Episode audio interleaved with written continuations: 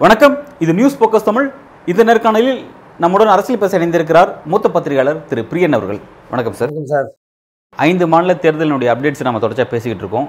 ஐந்து மாநில தேர்தலும் இறுதி கட்டத்தில் நெருங்கி இருக்கு ராஜஸ்தான் மற்றும் தெலுங்கானா மட்டும் தான் இன்னும் பாக்கி இருக்கு தேசிய கட்சிகளோ மாநில கட்சிகளோ எதுவாக இருந்தாலும் சரி இந்த ரெண்டு மாநிலத்திலும் பல்வேறு வாக்குறுதிகளை அள்ளி வீசிட்டு இருக்காங்க எப்படி பார்க்குறீங்க இந்த தேர்தல் அப்டேட்ஸ் எல்லாம்? இல்லை அதாவது இந்த கர்நாடகா எலெக்ஷன்ஸில் காங்கிரஸ் கொடுத்த வாக்குறுதிகள் இருக்கு இல்லையா? அதாவது இலவச பஸ் பயணம் அல்லது அந்த யூனிட்டு மின்சார கட்டணத்தில் யூனிட்டுக்கு இரநூறு யூனிட்டுக்கு இலவச மின்சாரம் அப்புறம் வந்து விவசாயிகள் கடன் ரத்து சுய உதவி குழுக்கள் கடன் ரத்து போன்ற விஷயங்கள்லாம் இருக்கு இல்லையா? ஸோ இதெல்லாம் வந்து கிட்டத்தட்ட வந்து ஒரு பிஜேபியை வந்து ஒரு ரீதிங் பண்ண வச்சுருக்கு. அதனால் இந்த ஐந்து மாநில தேர்தலில் பார்த்தீங்கன்னா வந்து கிட்டத்தட்ட இதே டெம்ப்ளேட்டை தான் வந்து கர்நாடகாவில் என்ன சொன்னாங்களோ கிட்டத்தட்ட அதே தான். கேஸ் கட்டணம் கேஸுக்கு மானியம் கொடுக்கறது அப்புறம் கல்லூரி பசங்களுக்கு பள்ளி பசங்களுக்கு லேப்டாப் கொடுக்கறது அப்புறம் பெண்களுக்கு வந்து சுய உதவி குழுக்களுக்கு ஹெல்ப் பண்ணுறது இல்லை விவசாயிகள் கடன் ரத்து பண்ணுறது மாதம் மாதம் பெண்களுக்கு உரிமை தொகை கொடுக்கறது. ரெண்டு கவர்மெண்ட்டும் ரெண்டு பார்ட்டியுமே இந்த ஐந்து மாநிலங்களிலும் பார்த்தீங்கன்னா அந்த மிசோராம் விட்டுருங்க. அதோட அதோட அந்த அதோட கேரக்டர் வந்து என்டையர்லி டிஃப்ரெண்ட்டாக இருக்குது ஸோ இந்த நாலு மாநிலங்களில் பார்த்தீங்கன்னா க- பாஜகவுக்கு தெலுங்கானாவில் பெரிய ஹோப் இல்லாட்டி கூட அவங்களும் சகட்டுமேனிக்கு ஒரு இதை கொடுத்துருக்காங்க அள்ளி கொடுத்துருக்காங்க.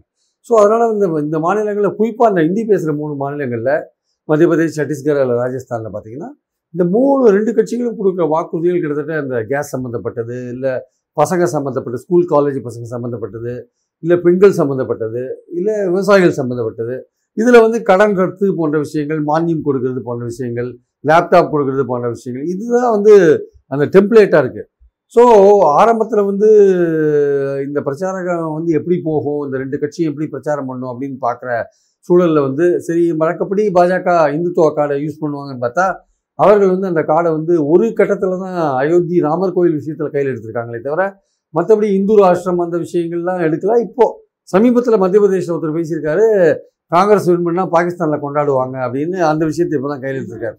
ஆமாம் உள் பாகிஸ்தான் மத்திய பிரதேஷ் உள்துறை அமைச்சரே வச்சிருக்காரு.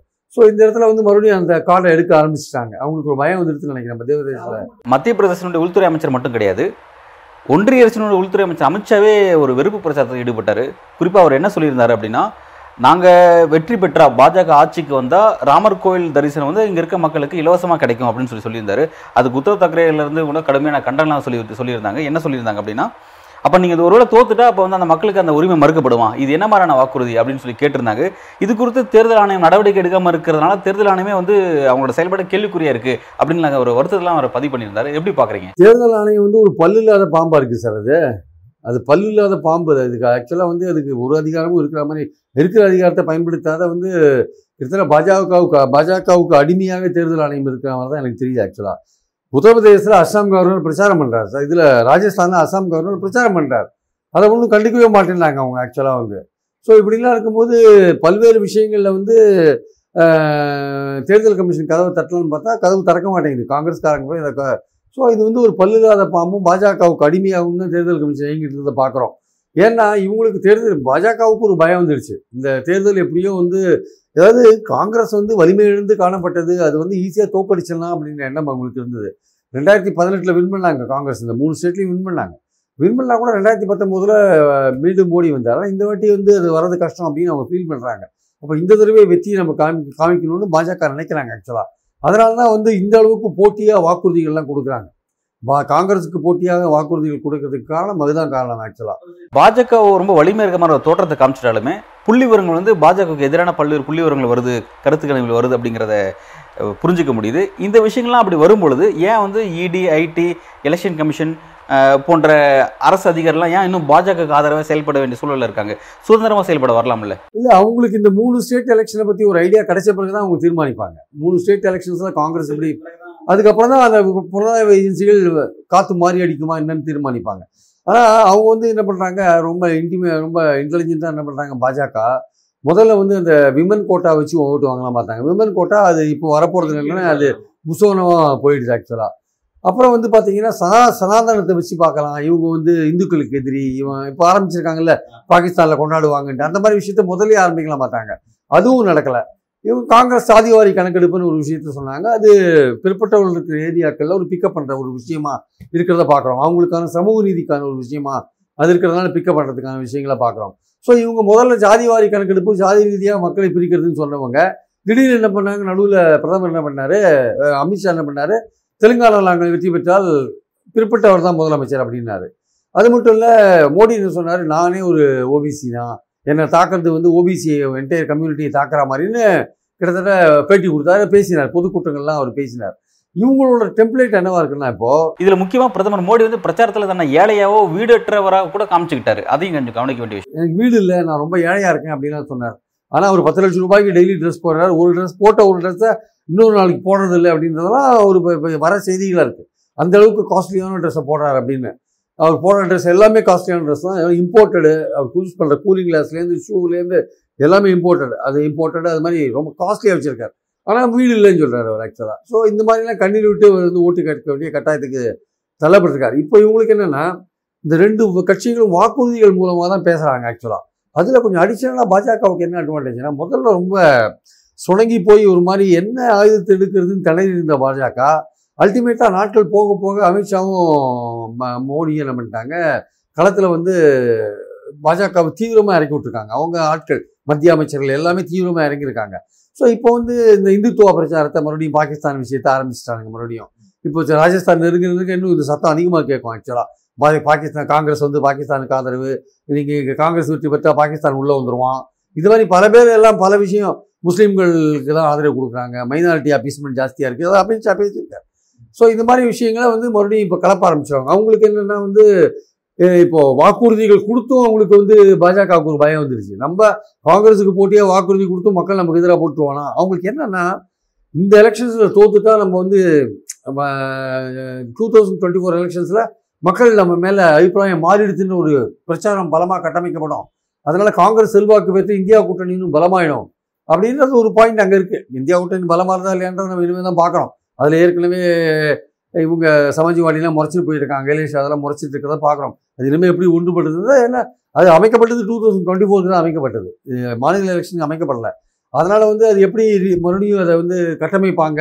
இப்போ நடுவில் ஒரு கேப் இருந்திருக்கு எப்படி கட்டமைப்பாங்கன்னு பொறுத்து வந்து பார்க்கணும் ஆனால் அது நடுவில் காங்கிரஸ் பலம் பெற்றுவிட போகிறது என்பது பாஜகவோட பயமாக இருக்குது ஸோ அந்த சனாதனம் அடிபட்டு போய் விமன்ஸ் கோட்டை அடிபட்டு போய் அயோத்தி இதை யூஸ் பண்ணி அயோத்திக்கு ஆளுங்களை ஃப்ரீயாக கூட்டு போகிறேன்னு சொல்லி இப்போ ம- பழைய பிரச்சாரத்தை கையில் எடுத்துட்டாங்க. பாகிஸ்தான் பிரச்சாரத்தை கையில் எடுத்துட்டாங்க. இதுதான் வந்து பாஜகவுடைய கடைசி ஆயுதமாக இருக்குது எப்போதுமே எல்லா எலெக்ஷன்லையுமே ஏன்னா எப்படி கர்நாடகா எலெக்ஷன் இந்த கேரளா ஸ்டோரி எடுத்தாங்க பார்த்தீங்களா பெண்கள் அங்கே இந்த லவ் ஜிகாத் விஷயம் தானே அது? அது மாதிரி பிரதமரே பேசினார் லவ் ஜிகாத் கேரளா ஸ்டோரி அதை அடிப்படையில் தான் எடுத்தாங்க. அது மாதிரி இப்போ பாஜக விஷயத்தை கையில் எடுத்துட்டாங்க. இன்னும் கொஞ்ச நாளில் இருபத்தேழு தான் இருபத்தஞ்சு தான் நம்ம தேர்தல். நீங்கள் பாருங்கள் பிரதமர் வந்து இந்த பா- பாகிஸ்தான் சம்மந்தப்படுத்தி பேசுவார். இதை வந்து முஸ்லீம்களுக்கும் மத்திய பிரதேசத்தில் மட்டும் இல்ல ராஜஸ்தான்லயும் பாஜகவுடைய பிரச்சாரம் எப்படி இருக்கு அப்படின்னா ராஜஸ்தான்ல காங்கிரஸ் வெற்றி பெற்றா பாகிஸ்தானுக்கு அருகில் இருக்கக்கூடிய இந்த லக்னோ வந்து அங்க இருக்க பாகிஸ்தானியர்கள் வந்து அதை கொண்டாடுவாங்க. காங்கிரஸோட வெற்றியை கொண்டாடுவாங்க. அப்படி ஒரு சூழல் தள்ளப்படுவாங்க. அப்படிங்கிற ஒரு நெரட்டிவ் வேற செட் பண்றாங்க. இது எப்படி பாக்குறீங்க? இதுதான் வந்து திசை திருப்புறது ஆக்சுவலா மக்களை வந்து இந்த மாதிரியே சொல்லி திசை திருப்பியே ஓட்டு வாங்க பாக்குறாங்க. நீங்க ஏதோ வாக்குறுதி கொடுத்தீங்க. நாங்க நல்ல கவர்னன்ஸ் கொடுப்போம். டபுள் இன்ஜின் சொல்றீங்க நீங்க. அந்த டபுள் இன்ஜின் நீங்க கொண்டு வாங்க. நீங்க சொன்ன டபுள் இன்ஜின் ஏற்கனவே இல்ல அதான் அந்த டபுள் இன்ஜின் அங்க இருந்தது. அங்க ஒரு பதினெட்டு வருஷம் ஆட்சி செஞ்சாங்க. அந்த ஆட்சி மேல மக்கள் அதிருப்தியில் இருக்காங்க. அதிருப்தியில் இருக்கிற மக்கள் எதிர்த்து ஓட்டு போடுவாங்க.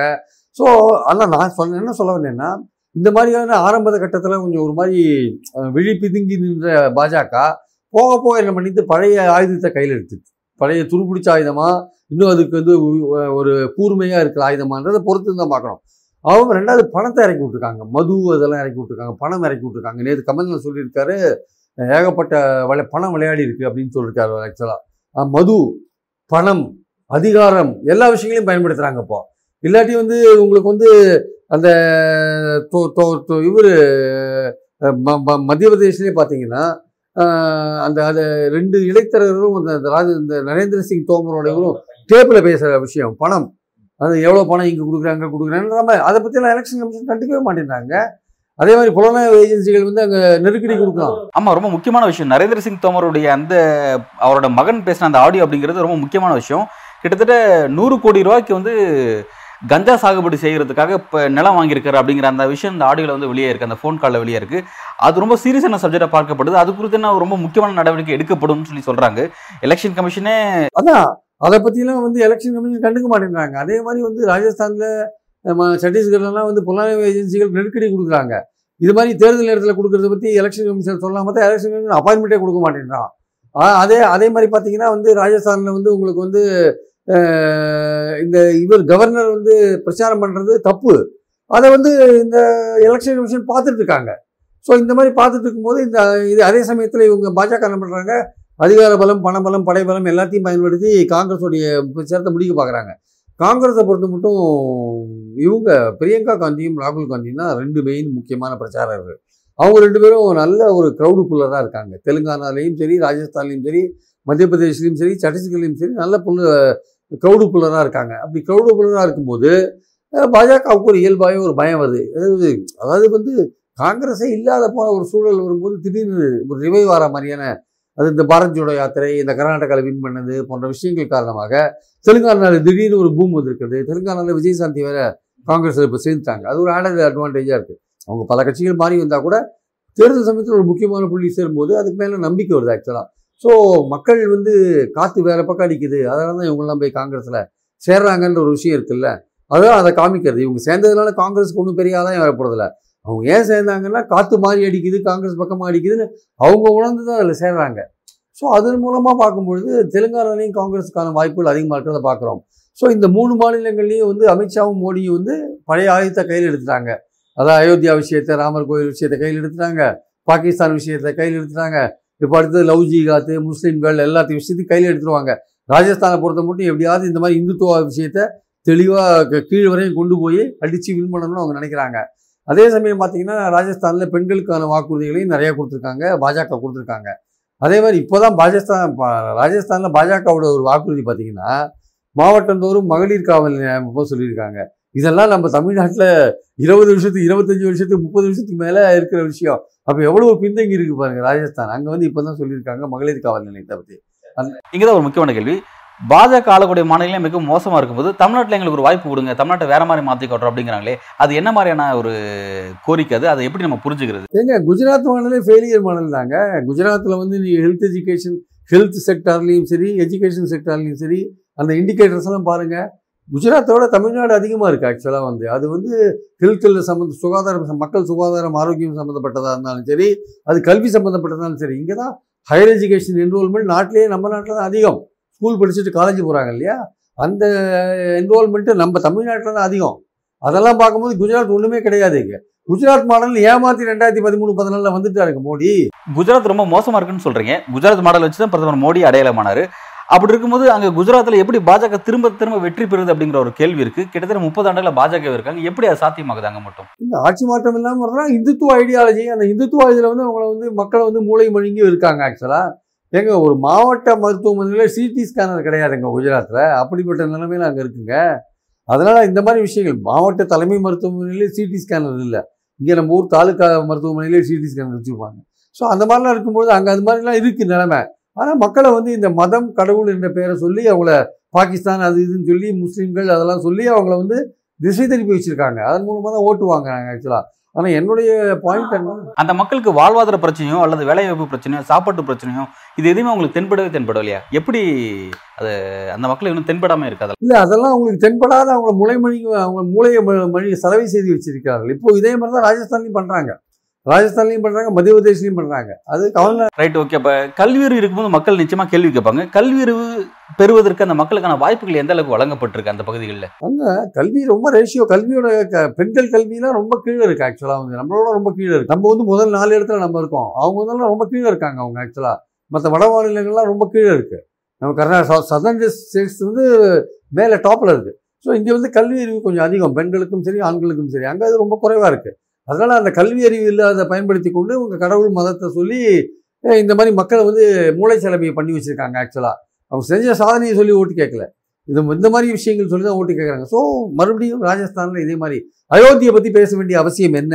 சொல்லுங்கள் நீங்கள் மக்களுக்கு வந்து பல்வேறு விதமான வாக்குறுதிகள் கொடுங்க. நீங்கள் ரூபா கொடுங்க உரிமை தொகை கொடுங்க எலக்ட்ரிசிட்டி கன்ச ஃப்ரீ கொடுங்க. அப்புறம் வந்து விவசாயிகள் கடன் ரத்து பண்ணுங்க சுய உதவி குழுக்கு பண்ணுங்கள் பெண்களுக்கு வந்து வேறு பல உதவிகள் செய்யுங்க. அப்புறம் வந்து மாணவர்களுக்கு லேப்டாப் கொடுங்க இலவச க- கல்வி கொடுங்க எல்லாமே கொடுங்க கரெக்டு ஆனால் அயோத்தி மன்ற அயோத்தியை பற்றி பேச வேண்டிய அவசியம் என்ன உங்களுக்கு இப்போது தேர்தலில் ஏன் அந்த இஷ்யூவை பயன்படுத்துறீங்க? என்ன காரணம் அது ஆக்சுவலாக ஃப்ரீயாக கூட்டு போகிறது அது வந்து ஒரு பக்தி என்பது தனிநபர் சம்பந்தப்பட்ட விஷயம். நீங்கள் வந்து அயோத்தியை சொல்லி நீங்கள் ஓட்டு கேட்க வேண்டிய அவசியம் உங்களுக்கு என்ன வந்தது? அப்போ காங்கிரஸ் அயோத்திக்கு எதிராக இருக்குன்னு நீங்கள் எஸ்டாப்ளிஷ் பண்ண பார்க்குறீங்களா காங்கிரஸ் என்னைக்கு சொன்ன அயோத்திக்கு ராமர் கோவில் கட்டினா எல்லாருக்குமே சந்தோஷம் தான் போய் பார்க்க போகிறான் நீங்கள் என்ன அவங்களை இலவசமாக கூட்டு போகிறது அப்போ இலவசமாக கூட்டு போகிறேன்னு சொல்கிறது மூலமாக அந்த மக்களை வந்து நீங்கள் ஓட்டு வாங்குறதுக்கான ஒரு உறுதிமொழி கொடுக்குறீங்க. அது எந்த விதத்தில் கரெக்ட் பக்தியை வந்து நீங்கள் ஓட்டுக்காக பயன்படுத்துறது தவறா இல்லையா? தவறு தானே கண்டிப்பாக தவறு தானே அப்போ இந்த எலெக்ஷன் கமிஷன் பார்த்துட்டு சும்மா இருக்கான் உட்காந்துட்டு அதனால தான் சொன்னேன் இந்த எலெக்ஷன் கமிஷன் பல்லு இல்லாத பாம்பு பாஜகவுக்கு அடிமை அப்படின்னு நான் சொல்கிறேன் இந்த விவகாரத்தில் உத்தவ் தாக்கரே ஒரு கேள்வி கேட்டிருந்தாரு. பால் தாக்கரே இருந்த காலகட்டத்தில் அப்போ மகாராஷ்டிரா நடந்த ஒரு இடைத்தேர்தலில் அங்கே வந்து மதம் சார்ந்த ஒரு வாக்குறுதியை பால் தாக்கரே கொடுத்துருந்தார் அப்படிங்கிறதுக்காக எலெக்ஷன் கமிஷன் உள்ள வந்து இந்த விஷயம் இந்த வாக்குறுதி அகற்றணும் அப்படின்னு சொல்லி சொல்லியிருந்தாங்க. அதன் அடிப்பில் அதை அகற்றவும் செஞ்சாங்க அப்படிங்கிறத இன்னைக்கு உத்தவ் தாக்கரே குறிப்பிடுறாரு. இது குறித்து அவர் கேட்குறாரு இப்படிலாம் வந்து ரொம்ப பட்டவர்த்தமாக மதம் சார்ந்த வாக்குறுதியெல்லாம் வைக்கிறாங்க பாஜக. இது எலெக்ஷன் கமிஷன் கேட்கவே மாட்டாக்குது அப்படின்னு சொல்லி அவர் வருத்தத்தை பதிவு பண்ணுறாரு எப்படி பார்க்குறீங்க தேர்தல் ஆணையம் சீன்லேயே இல்லைங்க. டம்மியாக இருக்குது தேர்தல் ஆணையம். தேர்தல் ஆணையம் டம்மியாக இருக்குது இந்திய தேர்தல் ஆணையம் இன்னைக்கு இருபத்தி நாலு மணி நேரத்தில் அப்பாயின் பண்ண தேர்தல் கமிஷன் அங்கே இருக்காரு. இந்திய தேர்தல் ஆணையம் டம்மியாக போயிருக்கு. எதை பற்றி காங்கிரஸ் பல விஷயங்களை சொல்லணும்னு பார்க்குறாங்க அப்பாயின்மெண்ட்டே கொடுக்க மாட்டேங்கிறாங்க ஸோ அந்த மாதிரி இருக்கும்போது என்ன பண்ணுறது தேர்தல் கமிஷன் வந்து எதுலேயும் தலையிடாத போது என்ன பண்ண முடியும்? அது கர்நாடகா மத்திய பிரதேசில் பணம் விளையாடி இருக்கு ஆக்சுவலாக என்னோட ஓவரால் கேள்வி ராஜஸ்தான் தெலுங்கானா தவிர்த்து அனைத்து ஐந்து மாநில சட்டப்பேரவையிலும் சரி பிரதமர் மோடியினுடைய இந்த ஒன்பது ஆண்டுகால அந்த ஆன்டி இன்கமென்சி அப்படிங்கிறத மக்கள் அதிருப்தி நிலைங்கிறது எந்த மாநிலத்திலும் எதிரொலிக்கவே இல்லையா? அது எப்படி பாக்குறீங்க நீங்க? இல்ல நிச்சயமாக எதிரொலிக்குது. இல்ல இல்ல மத்திய பிரதேசில் அந்த பிஜேபியோட சௌஹானுடைய ஆன்டி இன்கம்பன்சி எதிரொலிக்குது ஆக்சுவலா ஏன்னா ரெட்டை இன்ஜின் சொன்னாங்க. இல்ல மத்திய மத்தியோட இதுவும் இருக்கு. மத்திய அரசோட இதுவும் எதிரொலிக்குது. ஆமா மத்திய அரசோட மோடியோட ஆட்சியோட எதிரொலிக்கு சத்தீஸ்கர்லாம் வந்து ஆதிவாசிகளோட லேண்டை வந்து நீங்க கனிம வளத்துக்காக மல்டிநேஷனல் கொடுக்குற விஷயங்கள்லாம் அங்கே பேசப்படுது. அதே மாதிரி பார்த்தீங்கன்னா திரௌபதி முர்மு வந்து பார்லிமெண்ட் கதைக்கலைன்ற விஷயங்கள்லாம் அவங்க கு- திறக்கிறதுக்கு கதைக்கலைன்ற விஷயங்கள்லாம் அவங்க பேசுகிறாங்க மோடி ஆட்சியில் வந்து வேலை வாய்ப்புகள் குறைஞ்சி போன விஷயங்கள்லாம் பேசுகிறாங்க விலைவாசி ஏறி போன விஷயங்கள்லாம் பேசுகிறாங்க எல்லா விஷயங்களும் பேசப்பட தான் முடியாது அதெல்லாம் நமக்கு தெரியாது. என்ன கீழ் லெவலில் அதெல்லாம் வந்து பிரச்சார லெவலில் அதெல்லாம் போயிட்டு தான் இருக்கிறத நம்ம பார்க்குறோம் நம்ம. காங்கிரஸ் அந்த விஷயத்தை கீழே கொண்டு போகிறாங்க கீழ் வழியை கொண்டு போகிறாங்க மோடி அரசு எந்தெந்த இடத்துல தவறி போயிட்டாங்க எந்தெந்த இடத்துல வந்து மக்களுக்கு எதுவுமே செய்யாத இருக்காங்க எங்கே வந்து அவங்க வந்து வேலை வாய்ப்பை வந்து வேலையில்லா திண்டாட்டம் அதிகமாயிட்டு இருக்கிற விஷயங்கள் விலைவாசி உயர்வு அதிகமாயிட்டு இருக்கிற விஷயங்கள் பதினாலில் என்ன விலை இப்போ என்ன விலை இதெல்லாம் வந்து அவங்க சொல்லிட்டு தான் பிரச்சாரம் பண்ணிட்டு தான் இருக்காங்க. அது ஒரு பக்கம் போயின்னு தான் இருக்குது மத்திய அரசுக்கு எதிரான அந்த இதுவும் இன்குபன்சியும் ஒர்க் பண்ணுது. அதே சமயம் சத்தீஸ்கர் ராஜஸ்தானில் மாநில அரசுக்கு எதிரான இன்குபன்சியும் இருக்க தான் செய்யுது. ஸோ இந்த ரெண்டுமே வந்து ஒரு- அதனால தான் ஒரு கடுமையான போட்டிகளை வந்து சந்திக்கிற ஒரு மாநிலமாக ராஜஸ்தான் சத்தீஸ்கர் மத்திய மத்திய பிரதேசம் இருக்கிறத நம்ம பார்க்குறோம் பல்வேறு கேள்விக்கு ரொம்ப விளக்கமாகவும் ஆழமாகவும் உங்களோட கருத்தில் வழங்கியிருக்கீங்க. மிக்க நன்றி